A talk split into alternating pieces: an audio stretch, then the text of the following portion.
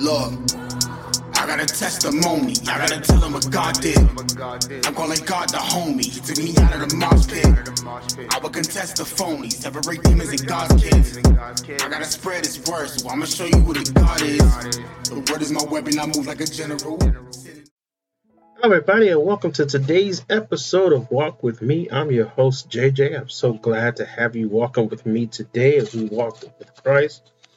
I thank you for downloading and sharing this episodes, and thank you for all of the uh, visits to my sponsors that I've been seeing and I've been hearing about.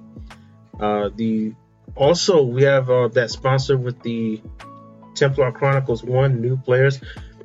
That book is amazing in the fact that it, it has actually uh, messages that we need in today's world, and it is fiction, so it's not like it's not like a documentary or something like that. But uh, thank you so much for visiting those sponsors. Thank you for visiting True Bars.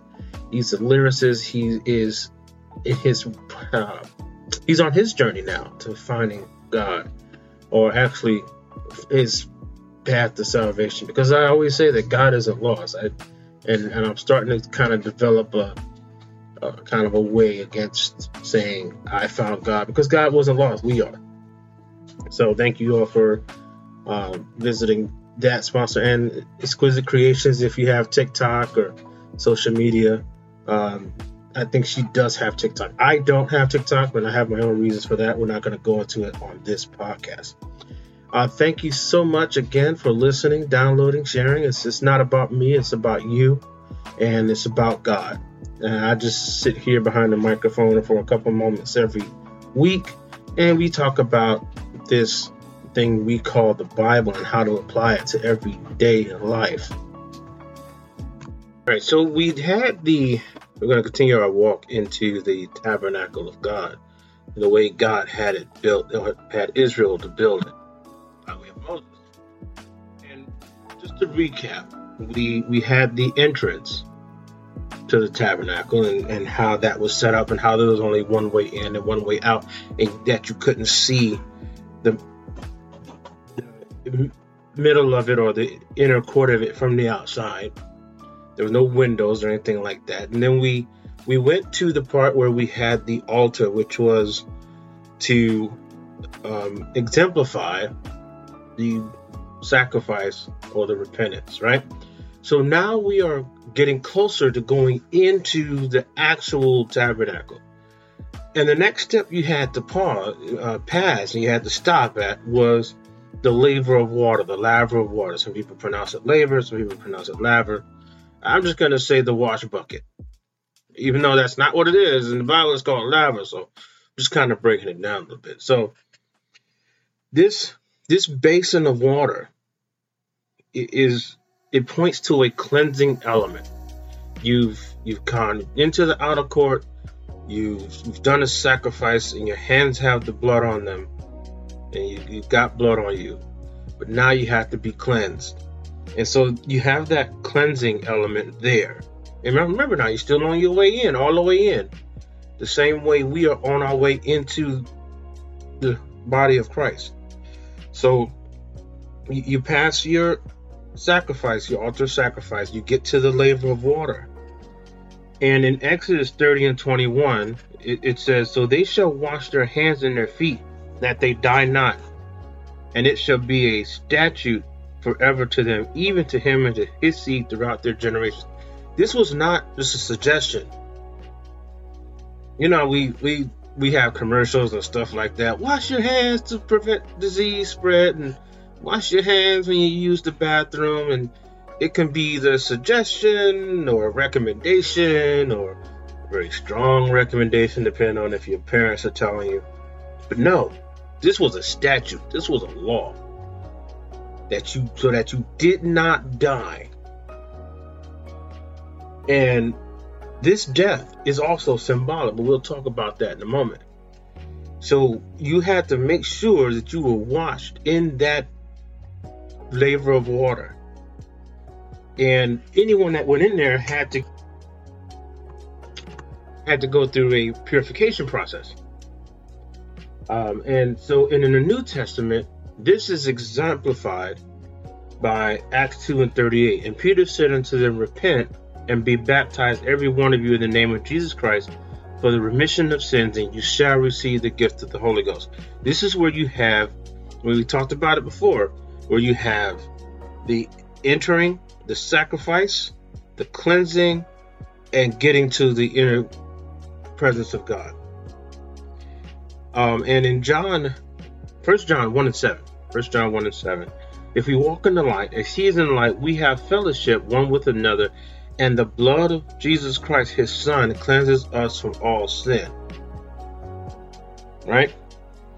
So when we are baptized, when you're going, uh, when just like when you go through that layer of water, you get yourself all cleansed up, cleansed up, is is baptism. When we are baptized, we are cleansed and washed, have our sins washed away. The blood covers the sin, the water washes it away. I, I hope that makes a little bit more sense. Because you would say, oh, my sins are under the blood. Well, you can't go into the mercy seat with the blood still on you, because the, the sin is still there. It's just covered by the blood, and the blood is still there. All right. So, and this is to symbolize and let us know that without going through that layer of water, without going through that baptism process, we can't get in. And if we can't get into the holiest of holies, then we are not saved in the New Testament. So without baptism, we are not saved. There, there is no come and say a couple words and then walk away and that you, you, you're saved. I know we say these things, but the Bible clearly has set a precedent and a pattern for us. Mark sixteen sixteen. Well, actually, let me go back to Acts twenty-two and sixteen, because we're going to still talk about this baptism. And why tarriest? And now why tarriest thou? Arise and be baptized and wash away thy sins. The, remember, the blood covers the sin. The water washes it away. Calling on the name of the Lord. That's the rest of that verse. Uh, wash away thy sins, calling on the name of the Lord. So that lets us know that without that baptism, again, we are not saved. He that is believed, believeth, and is baptized shall be saved. Now wait a minute, we have a lot of people going around, and you know, I was of that thought process, all you have to do is believe. Well, if I if I tell you to do something and you believe the thing that I say, you will go and do the thing. Like, we listen to doctors all the time. If you exercise, you'll be healthier. Well, if you believe the doctor, then your next logical course of action is you go and do some exercise. You don't have to be much. You don't have to be a bodybuilder. You just go and do some exercise. And then if you're like me, then you kind of let the motivation wash off, and then you're back to square one. But this is a real belief here. If you believe in Jesus, you believe what he says, then you're going to do the thing that he said to do. And he's saying, be baptized. And it's, uh, First Peter three twenty-one, the like figure whereunto even baptism does also now save us, not putting not the putting away of the filth of the flesh, but the answer of a good conscience toward God by the resurrection of Jesus Christ. Now, there's a lot to unpack in that scripture alone. Repentance is the first thing. Repentance is the putting away of the filth of the flesh. That's repentance. That is the sacrifice. That is the death. That is your your your death, your spiritual death, when you are to be reborn. But without going through that entire process, you're not reborn. You just died. You just had a spiritual death. I, I see a lot, and um, I, I watched this guy. And this guy, he really wanted the Holy Ghost really bad. He did. He wanted the Holy Ghost really bad. And he came, and this is when I was in Kansas, he came every day to church. We had a revival. It's like a, like a five-week revival. Oof. And he came every single day.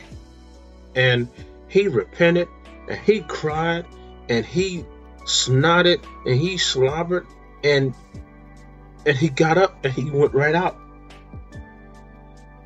And the very next day, he came back, and he repented, and he cried and he slobbered and nothing happened. He got up and he walked out.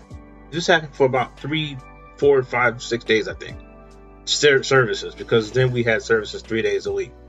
And and he came in and he did this every single day. And I had a, I had a another brother said, "Hey, did you have you been baptized?"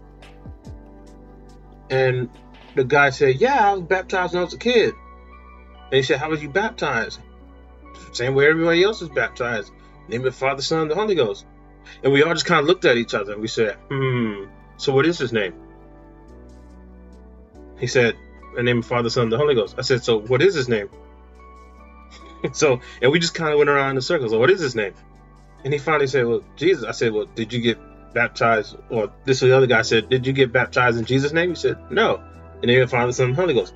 So he, we re- literally took him around to the baptism, because you had to go, you had to leave the sanctuary a little bit, and you had to go around to the back of the pulpit stand where the baptism was. And and no sooner he went down in that water and came back, he was speaking in tongues. And it was the most glorious infilling of the Holy Ghost I, I think I've seen, it, you know, on the, on the external side. It's just wonderful watching that happen. So it, he believed, he did, but he was not baptized. So this is a, this is, you have to follow it through. You have to follow it through. So Um, in the New Testament, the experiences of salvation, repentance comes first, like we were talking about, which is a death to sin. This is a spiritual death to sin, a fleshly death, not going somewhere and, and drinking Kool-Aid and, and dying. This is just a, a spiritual death that you are turning your back on the world, to sin, to immorality, to other things that you know that is not Christ-like. This is what repentance means. It literally just means I'm going to turn my back on that thing. I'm going to turn my back on the old life. You don't have to repent of every single thing. Oh my God, when I was six years old, I told a lie about stealing jelly beans. You don't have to do that. You don't have to do that. You, you all you're saying is, God, listen, I, I've done a lot of dumb stuff, a lot of bad stuff in my life. And I'm, I'm sorry. And I want to stop doing that. Okay, and that is a that is is a pretty good repentance. And it's not about saying it exactly that same way. You're going to say it the way your spirit leads you to say it. And sometimes it may take um, a few times to get it all out, but it's, repentance is in is imperative. Then the next step is the baptism, which is imperative. Now, how is that? Go back to what we were talking about when uh, we were talking about being saved. Romans six, three and four. Now, again, I got to stop here for station identification. If you, if you, we have a scripture here, make sure you read a verse above, a verse below, but preferably the whole chapter. Romans six, three and four. Know ye not that so many of us as were baptized into Jesus Christ were baptized unto his death? Therefore we are buried by baptism unto death. Then as like Christ was raised up from the dead by the glory of the Father, even so we shall walk in the newness of life. Now, that sounds like a whole bunch of mumbo jumbo, and I get it. I do, I get it. But when we're talking about being baptized into Jesus Christ and baptized unto his death, it was the flesh that had to die. We hear, um, we read a, a lot about the baptism, especially this time of year. We read about it and we say, well, and we get to this one part where Jesus said, "My God, my God, why have you forsaken me?" The, the, the issue is, the reason why Jesus said that is because the Spirit of God had to lift from the flesh so that the flesh could die. And this is the same thing that we go through when we repent. And I mean, it, it literally, it it literally feels like you you are pouring your heart and your soul out. I mean, people sweat and they they oh they they bawl and they cry and they, they their conscience is just is is just turned upside down, and that being repentance. And this is a, a form of death. So Then when you are baptized, you're it's a form of burial. It's um, it's it's a symbolic thing, but it's imperative. It's, it's God demanded it that way. And when you come up out of there, you're raised up, you're resurrected in the newness of life. And that's what death, burial, and resurrection is. But that is symbolized in you in the Old Testament in the tabernacle of coming into the outer court, having this the altar of sacrifice there, and going through the labor. Now we're going to talk about what happens after that, because after that we have the holy, the holiest of holies, which is a whole different thing. And this is where we actually come into the Spirit of Christ in the New Testament. Back then, Spirit of God, Spirit of Jehovah, Spirit of, um, and I don't like using other words, but just to keep it simple, this is the Spirit of God, Spirit of God. Okay. Thank you so much for taking your time and spending with us today, walking in the Lord, walking in the Bible here. Again, my name is J J. I'm your host for this podcast, Walk With Me. Like it, share it, download it, whatever options you have on the platform that you are listening to us on. I appreciate it. I really do. Tell it to someone else. You may actually be helping them as well. Check on them. Make sure you give them your love. Give them our love, because we are a family of walkers here, and I really do appreciate it. Thank God for each and every one of you. I love you all. God bless you.